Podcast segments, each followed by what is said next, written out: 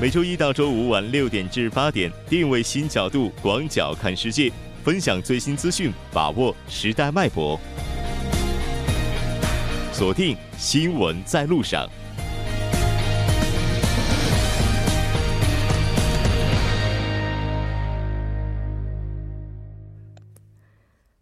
好的，欢迎回来，这里是正在为您直播的 TBS EFM 调频一零点三新闻在路上。稍后第二部节目当中将为您带来今天的半岛之外、首尔新生活以及听首尔广告过后马上回来。关注半岛之外事态走向，传播全球动态新闻声音。半岛之外。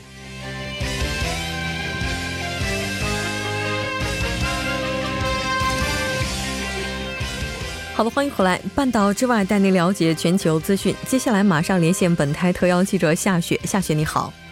穆真，你好。非常高兴和你一起来了解今天半岛之外的主要资讯。那我们先来看一下今天的第一条消息。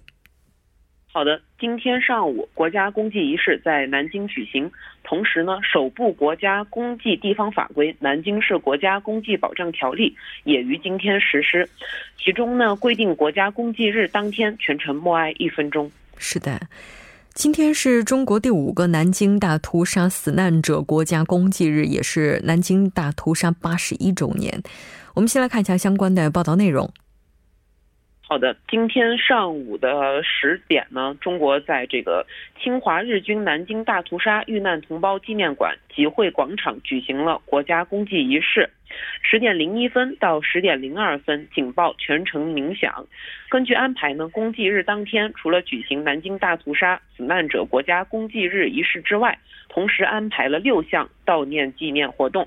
这其中就包括举行下半旗仪式。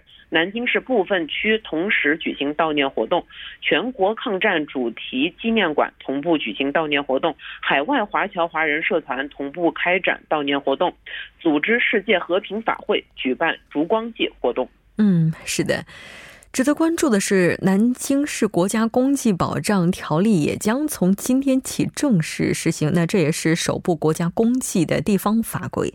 那这部法规它包括了哪些内容呢？首先呢，这个法规条例是明确要求举行国家公祭仪式鸣放警报时，除了正在执行紧急任务的特种车辆、正在从事特种作业的人员以外，其他人员就地默哀一分钟，其他机动车、火车、船舶等。停驶这个鸣笛致哀一分钟。为了保证悼念活动的庄重庄重感和仪式感呢，国家公祭设施周边禁止一切公共娱乐活动。除此之外呢，这个条例也是要求教育行政主管部门应当将国家公祭主题教育纳入南京市中小学地方课程，组织教材编写。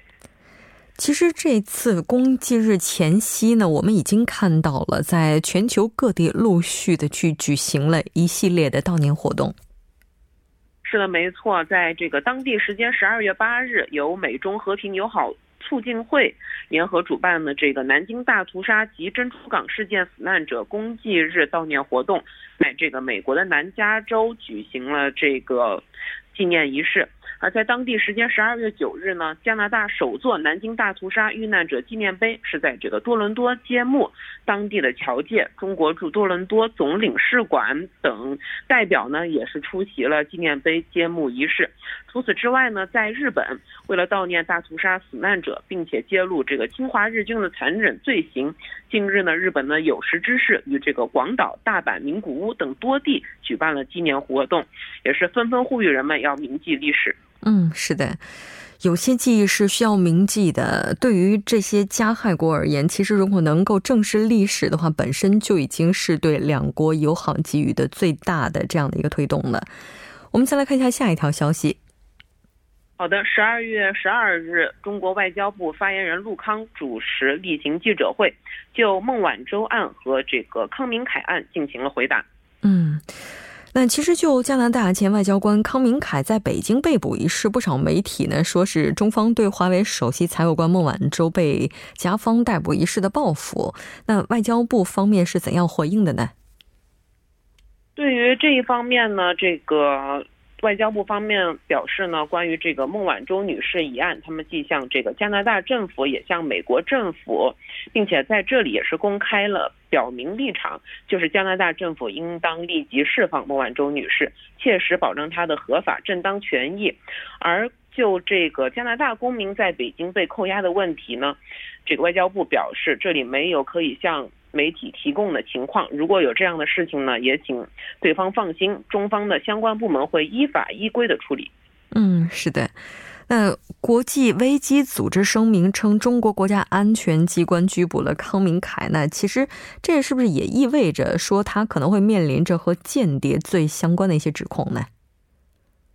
嗯，就这个外交部方面的发言表示呢，关于刚才提到的事情呢，是没有可以任何提供的情况。另外呢，如果这个 ICG 称此人在中国代表该组织从事活动，那么他要提醒的是，或者是提醒这个组织的是，据他了解，ICG 在中国境内。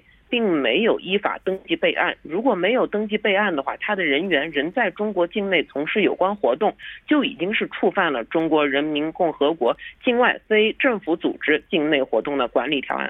嗯，是的，没错。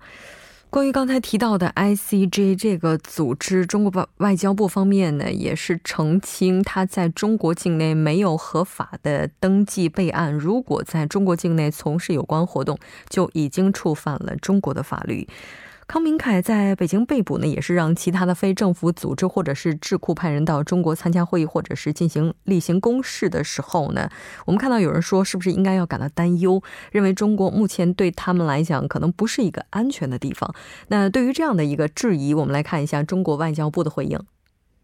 好的，针对这个问题呢，外交部方面表示，法律的条文是非常清楚的，而且呢，也是多次强调过，中方是奉行对外开放政策。他们也与呢这个世界各国人士保持着正常的往来，每年到中国的游客也非常多。为什么这些人不担心呢？所有来中国的外国人士，只要他们遵守中国的法律法规，就没有什么可担心的。嗯。我们也看到外交部回应，中国境外的非政府组织在中国境内开展活动，那遵守相关的程序以及手续，履行登记报备程序以及一些备案的话，那么这个只要是所有的活动非法，根本不存在刚才提到的这些质疑。此外，我们看到特朗普总统呢还称中美之间将进行一次访问，那以便推进经贸谈判。外交部就此是怎样回应的呢？外交部表示呢，中美元首阿根廷会晤的共识是包括指示双方经贸团队加紧磋商，尽量尽快的解决这个中美经贸领域的分歧，达成双方都满意的结果。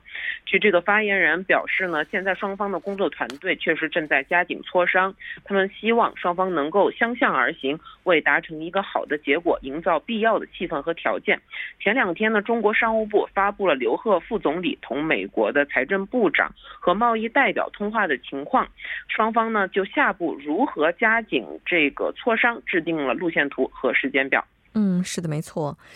那应该说，就中美双方达成停暂时贸易战停战协议，到现在为止已经过去了十几天的时间了。那应该说，谈判还是在继续着。我们再来看一下下一条消息。好的，当地时间十二日上午，英国保守党在议会下议院的议会党团一九二二委员会宣布，有至少四十八名保守党议员致信至该委员会主席，要求对党首特蕾莎梅进行不信任投票。这一人数已经达到了举行不信任投票的门槛。该党决定在当晚举行投票。嗯，也就是说，特蕾莎梅再次遭到逼宫。那这个情况是怎样的？我们来看一下。好的。这个在当晚的投票中呢，幸运的是特蕾莎梅是获得了两百票。这位女首相呢，还是保住了自己这个党首的地位。但挺过这次的投票后呢，这个保守党的议员一年之内将不能再发动不信任投票。那其实这次不信任投票也是对特蕾莎梅领导的英国脱欧进程在本周遭遇的又一次重大挫折了。那在经历了这次波折之后，接下来的脱欧将会面临怎样的情况呢？面对现在如此高涨的这个反对声，原本坚持如期进行的这个特蕾莎梅呢，最终在十日宣布将推迟下议院的表决。他表示呢，即使议员进行投票，目前的这个脱欧协议也将被大范围拒绝。不过呢，特蕾莎梅表示一定会将该协议付诸表决。他称呢，议会下一次投票的具体时间取决于与欧盟的新谈判持久持续多久，最后的截止日期是明年的一月二十一日。嗯，是的，没错。那我们也看到，欧盟最高法院、欧洲法院是裁定，在欧盟其他二十七个成员国没有同意的情况之下，英国可以单方面的撤销脱欧的决定。那应该说也是给了英国一个其他的选项。非常感谢夏雪，我们下期再见。好的，下期见。接下来关注一下这一时段的路况、交通以及天气信息。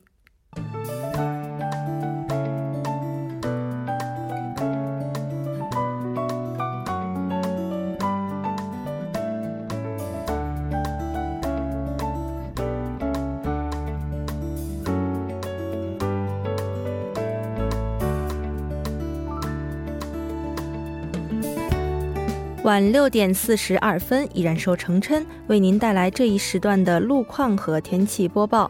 继续来关注目前时段首尔市的实时路况。首先是在东部干线公路圣水大桥方向水落地下车道至马德地下车道这一路段，目前呢由于晚高峰行驶车辆的增多而交通停滞。相反方向，在韩天桥附近路段的一车道上，刚刚发生了一起交通事故。受事故影响，目前该路段拥堵严重，路况复杂。继续下来，在月桂一桥附近路段的二车道上呢，也是发生了一起追尾事故。目前相关人员正在积极的处理事故之中，还望途经的车主们保持安全车距，小心驾驶。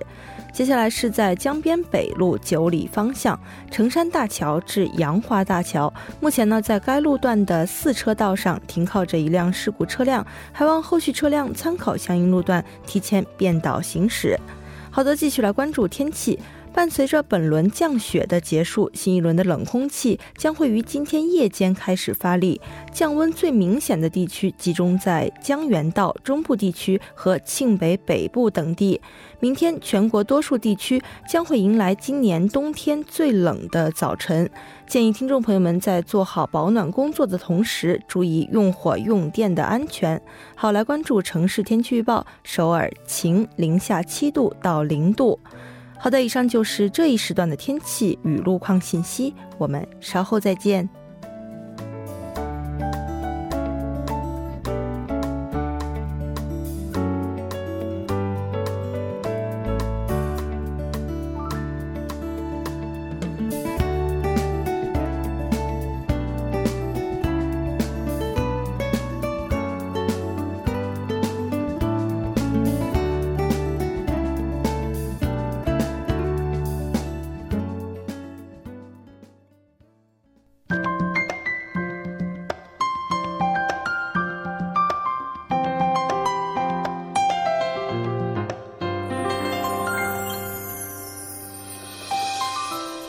首尔新生活为您介绍首尔市面向在韩外国人推出的优惠政策、开办的教育讲座、举行的庆典。接下来马上进入我们今天的首尔新生活。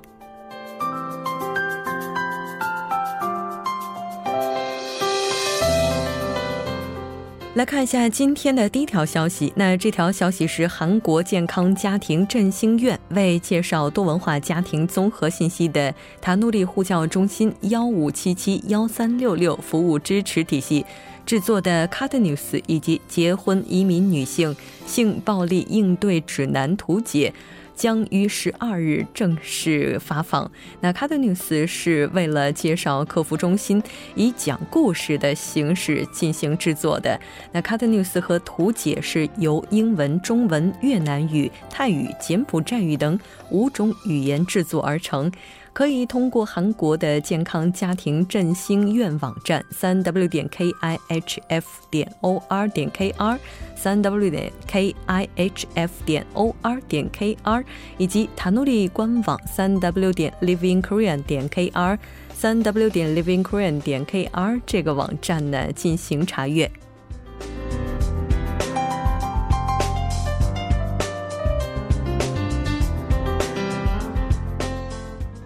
再来看一下今天的下一条消息。那这条消息是梨泰院国际村中心组织的制作韩国料理体验活动，时间是在十二月二十号周四，从上午的十点半进行到十二点，地点呢是在梨泰院国际村中心。那您可以乘坐地铁三号线，在安国站附近下车即可。那这次活动会产生一定的费用，每人为一万韩元。在申请的时候，您需要将个人的姓名、国籍以及电话号码发送至 k a p c o r t e z a at 庸灿点 g o 点 k r。那再来说一遍，邮箱地址是 k a p c o r t e z a at 庸灿点 g o 点 k r 就可以了。那在这里要提醒您的是，活动一定要提前进行申请，并且需要支付预付款项。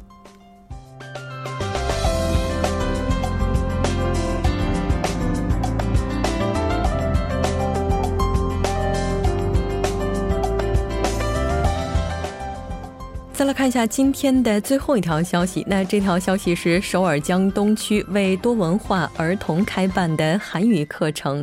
这次课程将从十二月二十二号起正式开讲。这次活动主要面向的群体呢，就是江东区辖区内七到十三岁的多文化家庭子女以及中途入境青少年朋友。地点呢，就是在江东区的多文化家庭支援中心。课程开设的情况呢是，包括基础班每周三次，中级班每周两次。那每一个级数呢会分成两个班来进行，每次进行两小时。课程主要是希望帮助因为韩语能力不足导致学校生活出现困难的多文化家庭子女以及中途入境青少年，帮助他们提高韩文阅读写作能力。此外呢，还向多文化家庭的家长提供有关韩国小学教育课程的相关信息。申请截止日期是到十二月十五号。更加详细的信息，您可以拨打电话零二四七三四九八六零二四七三四九八六进行咨询。好的，以上就是今天首尔新生活的全部内容。那稍后马上为您带来今天的听首尔。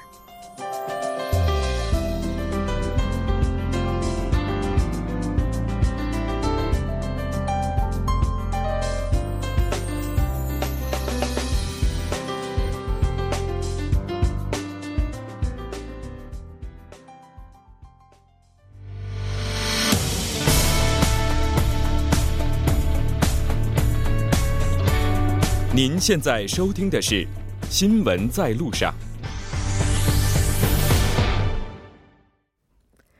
好了，欢迎回来。现在时刻是晚上的六点四十九分，这里是正在为您直播的 TBS EFM 调频一零一点三新闻在路上，马上为您带来今天的听首尔。首先还是要请出栏目嘉宾金勇，金勇你好。好，大家好，主持人好，非常高兴和你一起来了解今天首尔市的消息。嗯。那其实我们在谈今天韩国新闻的时候也提到了，今天在鞍山是再次发生了热水输水管道的破裂事故。对，最近好像这种事情非常的多哈，而且非常的频繁。嗯，呃，最近除了那个这次的这个热水管道爆裂之后，之前哈也有这个 KT 的这个地下的设备发生火灾等等哈，所以呢，人们不得不关注哈，就是地下的这些设施们是否安全，是否正常运行哈，是否会存在一些安全的隐患。所以呢，今天也介介绍过哈，就是已经对地下的一些其他的什么呃输水管道等，已经进行了一些呃老旧的设施进行了检查哈。嗯。然后，但是呢，肖老师也今天也表示哈，决定系统的统一的管理以后这个今后的地下的这些设施。嗯，是的，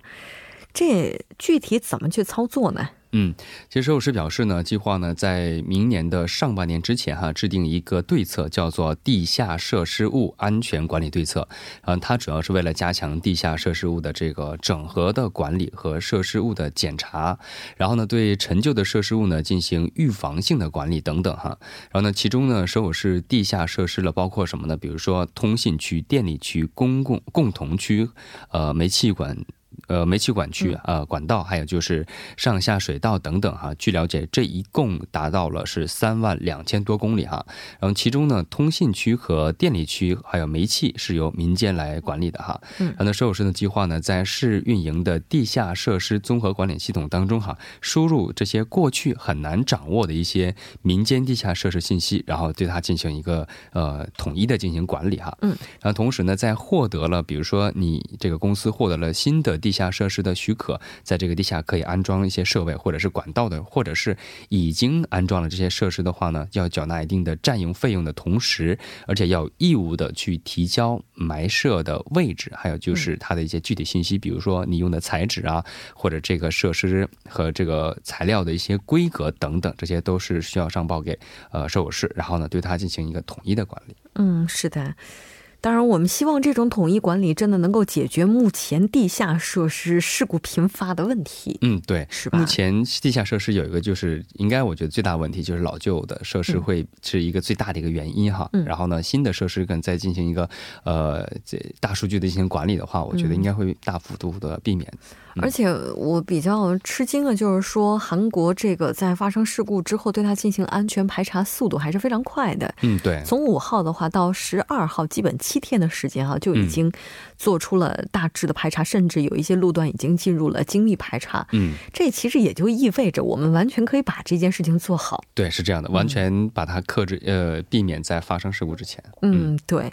那这条关注到这儿，那下一条首尔市的消息涉及什么呢？对，第二条消息呢是涉及到我们这个饮食方面了哈，因为我们都说韩牛，其实一提到韩国的话，都说最喜欢吃的是什么呢？泡菜，完然后就是可能是韩国的牛肉哈，因为韩国牛肉他们说的饲养方式非常的不同，所以它的味道非常的好，所以呢一直被当做是韩餐当中较为高档的一些食物呢。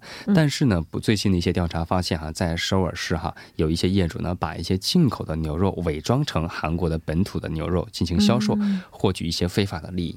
嗯。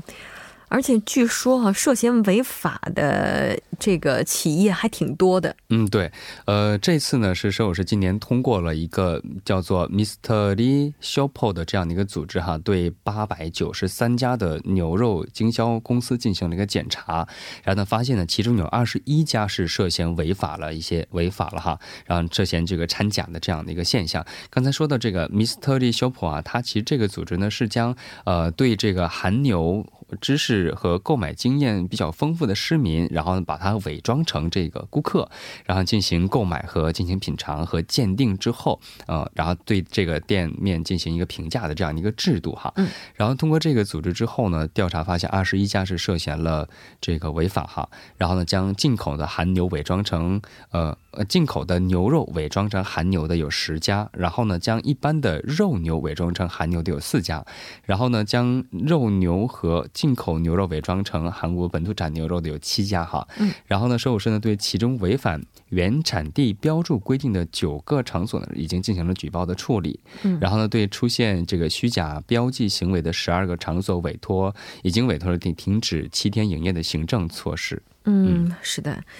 这个可以说，这一轮的处罚力度看起来还是非常大的。嗯，对。那当然也希望消，但其实我觉得对于消费者而言，嗯。你能吃得出来，你吃的是韩牛，还是说是被伪装成韩牛的牛肉吗？对，其实他们说啊，有可能其实美国产或者是澳大利亚产的韩国比较多一点的进口牛肉当中，他们的口感有可能其实会比韩国本土产牛肉味道会更好一点。所以呢，其实口感来说可能会分不出来，但是问题是价钱在那个地方，对不对啊？所以，嗯，希望能够卡好这道门槛吧，别让消费者花冤枉钱哈。我们再来看一下下一条消息。好，第四呃最后一个消息呢，是我们都知道，就是现在如何提高孩子们的安全意识哈，是很多家长们就是较为担心的一个问题哈。而且呢，汽车呃有关汽车这个方面的安全意识啊，也是。也也是在逐渐的提高哈，因为什么呢？据了解，也是有很多的时候有一些孩子啊被关在车内，所以呢，针对这样的一个问题啊，安呃首尔市的阳川的消防署呢就专门成立了一个体验的场所哈，然后呢教育孩子们当被困在这个车里的时候呢，学习如何应对它的方法，因为这个也应该算是在全国首个这样的一个体验场。对，其实之前就发生过很多类似的一些案例，就包括夏天的时候，然后被锁在车内。对，就除了这个校车之外，一般的私家车也是发生过类似的事故的。当然，这个是和父母的粗心，包括这个校校车的驾驶者，对他们的粗心有关。对，这有个统计数据哈，他们说在车内婴儿被困的事故呢，从零一五年的十一起到一六年的三十七起，然后呢到一七年的六十起，到今年十一月为止哈，还没有到年末，到十一月为止就有八十七起这样一个婴儿被困在车里的事故，而且是呈逐年上升的趋势。对，没错。会说话的孩子还好一些，对，有自主行动能力会更好一些。嗯，最怕的就是完全没有自理能力的孩子被困在车内。嗯，对，这时候真的是需要大人们更负责任一些。嗯，对。那如果您要是想体验类似的这些活动的话，也可以拨打电话零二二六五二五零八四进行咨询。非常感谢金勇，我们下期再见。好，再见。那整点过后马上回来。